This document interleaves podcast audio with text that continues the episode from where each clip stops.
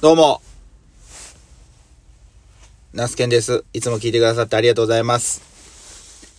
今日は、あの、いただいたお便りですね、あのーあったので、えー二つほど紹介させてもらいたいなと思います。えー以前、ちょっと前にもらってましたね。えなさあみさんおはようございます。今日はハロウィンですね。初メッセージとギフトを送ります。ナスケンさんのラジオは飾らずありのまま吐き出しているところは自分と重なる部分もあったり共感できたり気づきを得たりしています。これからも応援してます。ありがとうございます。はい。えなさあみさんですね。あの、以前、えっ、と、友達とやってたポッドキャスト番組の時から、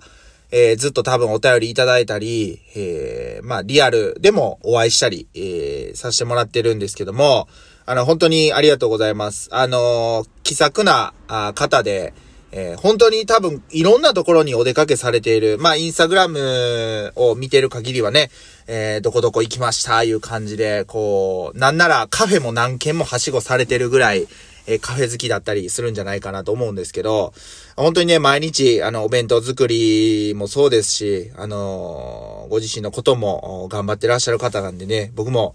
あの、これからも応援、えーさせていただきたいなというふうに思っております。はい。お便りありがとうございます。またどうぞよろしくお願いします。ってことで、続いてのお便りなんですけども、カノンさんありがとうございます。これはあのーえー最新回ですね。あの、スラムダンクの、あの、声優さんが、えー変わったことに対する、まあ、その SNS での批判的なコメント、あの、コメントっていうか意見が多いっていうことについて、お便りいただきましたね。アニメの声優問題はいつの時代もありますよね。ドラえもんとか、サザエさんとかもそうですし、テレビと映画で違う問題も過去たくさんありました。いろいろ言われてますけど、結局最後はうまくいくことの方が多いですよね。僕でさえ未だにドラえもんの声は大山信代さんだと思ってますが、えーそれももう違和感感じてないですから、それでももう違和感は感じてないですからってことで、もうありがとうございます。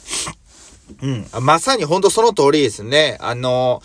えードラえもんも僕も確かに、えーっと、ドラえもんの声優さんっていうより、なんかドラえもんと大山信代さんって、なんかもう双璧っていうかもう自分の中でイコールみたいな感じなんで、それこそ大山信代さんが、おそらく多分別のアニメとかの声優さん、声優もしてるとは思うんですけど、あのーなんて言うんですかね、えーっと、ドラえもん以外の声優さんに大山信代さんがなってたら、いや、ドラえもんやんって突っ込みたくなるような、まあ、やっぱりその、その声優さんのいわゆる代表作になるのかなと思います。あの、スラムダンクの今回の声優さんもそうですけど、やっぱり自分ら、自分の中では、こう、スラムダンクの声優さんってもうスラムダンクが代表作っていう風にもう勝手に思っちゃってるんで、きっと声優さんってそれ以外にもね、あの、いろいろしてるじゃないですか。ドラマ一本だけっていうわけはないと思う。ドラマっていうかアニメ一本だけの仕事っていうことはないと思うんで、そう思うと、その聞き手側の結構もう思い込みというのはあるのかなと思ったりするんですけども。まあまあ、あの、カノンさんおっしゃるように、結局最後はうまくいくことの方が多いっすよねっていうことに尽きると思います。あの、まあ時間はかかるかもしれないですけど、やっぱりね、盛り上がったら、あーもう見ないですって言ってる人も、やっぱ見たくなると思うんですよ。な、その、スラムダンクっていう、もう物語というか、ストーリーが好きであればですね。ただそれをまあ受け入れる受け入れないは、まあその人の自由やと思うんで、まあもうこれは時が解決してくれるのかなというふうに思ったりしています。はい。えー、えなさあみさんとかのうさん、改めてお便りありがとうございました。また、あの、お便り、えー、どしどし、えーいただけたらなというふうに思います。かのんさん、焼き鳥ね、ありがとうございました。はい。まあ、こんな感じで、えー、まあ、ね、あの、かしこまって紹介するのは初めてなのかなちょっとあれなんですけども。はい。最近そういえば、あの、伊藤園から販売してる濃い、多いお茶って、濃い茶、多いお茶ってあるんじゃないですか？濃いね、ダークグリーン色の、えー、お茶なんですけど、これね、なんかけ、飲むようになってるんですよ。これなんでかって BMI が高めの方に、みたいな感じで、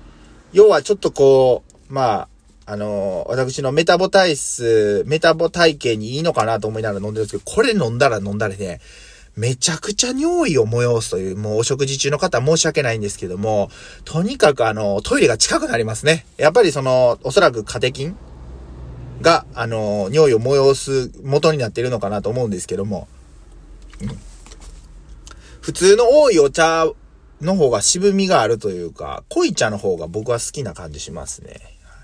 皆さんどうですかね？お茶って普段から何飲まれてますかね？お茶に限って言えばですよ。なんかその夏場は麦茶、えー、冬場は緑茶とか、あいろいろ多分あるかなと思うんですけど、まあ急須で入れるお茶もしかりやと思うんですけど、ね、もうお茶は入れるものっていうより、急須で入れるものっていうより、ペットボトルで飲むものってなってったもんな。あの、一時、えー、一時いうかもう3年、4年前になるのかな。あの、九州に、えー、っと、弾丸というか、農家さんに会いに行った、あことがありまして、えー、その中でね、大分県の、文後大野市やったかな。白折さんっていうね、あ方とお会いしたんですけど、白折さんは、お茶農家でありつつも、さつまいもを作ったりとか、あしている方なんですけど、その白折さんっていう方が、やっぱりお茶農家として、やっぱ茶葉が全然こう、お買取価格が安いと。なぜかというと、やっぱりその、急須でお茶を飲むっていう人がもう圧倒的に少ないと。お茶はやっぱりペットボトルの消費がかなりあるみたいなんで、そのお茶メーカー、飲料メーカーからしてみたら、いいお茶はいらないというか、あの、高級すぎるお茶はそんなに必要ない、需要がそんなにないっていう風なことをおっしゃってみたらしく、確かそういう風な話やったと思うんですけど、その結局2番茶、3番茶で取る茶葉を、お量を取って、えー、まあその収益を確保するみたいなことをね、おっしゃってました。やっぱりその、そう思うと、需要っていうのはすごく、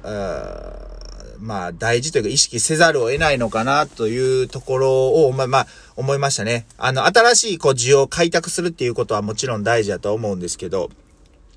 今、時代が何を求めているのか、消費者が何を求めているのか、えー、まあ、これは多分農産物にも通ずることやと思うんですけど、野菜も、例えば小松菜は一袋、えー、だいたいまあ198円いい時で売ってますし、えー、平均でいくと158円とか、あ安売りだともう98円、えー、ひどい時は77円とか、もっとひどい時50円とか、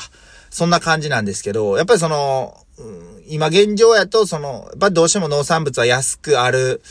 まあ、べきだと言いますか、必要があるっていう、この、感じなのかな。うん、と思ったりします。まあ、消費者の方の意識を変えないといけない。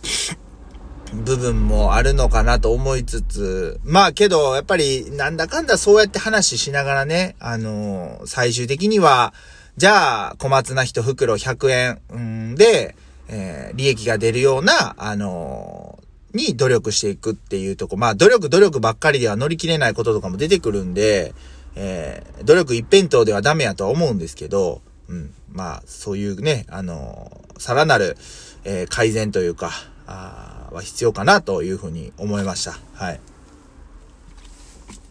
まあ、そんなとこでございますわ。はい。まあ、えー、今日はね、久しぶりにというか結構朝早い時間帯、は、そんな早くないか。今まあ9時前なんですけども、まあちょっとね、音声収録してみました。この後今日は少し、えー、っと、奥さんとお出かけをね、する予定なので、この収録が終わって少し休憩したら、はい、あのー、作業切り上げて、えー、自宅に戻りたいなというふうに思ってます。えー、我が那須県一家、あー今月いっぱいで実家に、あのまあ、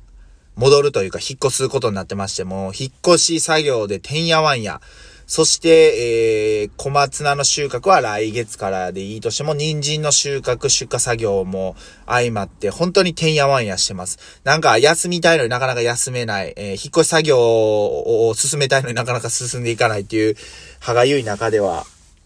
あるんですけども、まあみんな、あ家族は健康でやっております。はい。何の収録会のお便り会からのなんか真埋めトークみたいな感じになっちゃいましたけども、今回も最後まで聞いてくださってありがとうございました。また明日、どうぞよろしくお願いしますってことで、以上、ナスケンがお届けしました。ありがとうございました。また会いましょう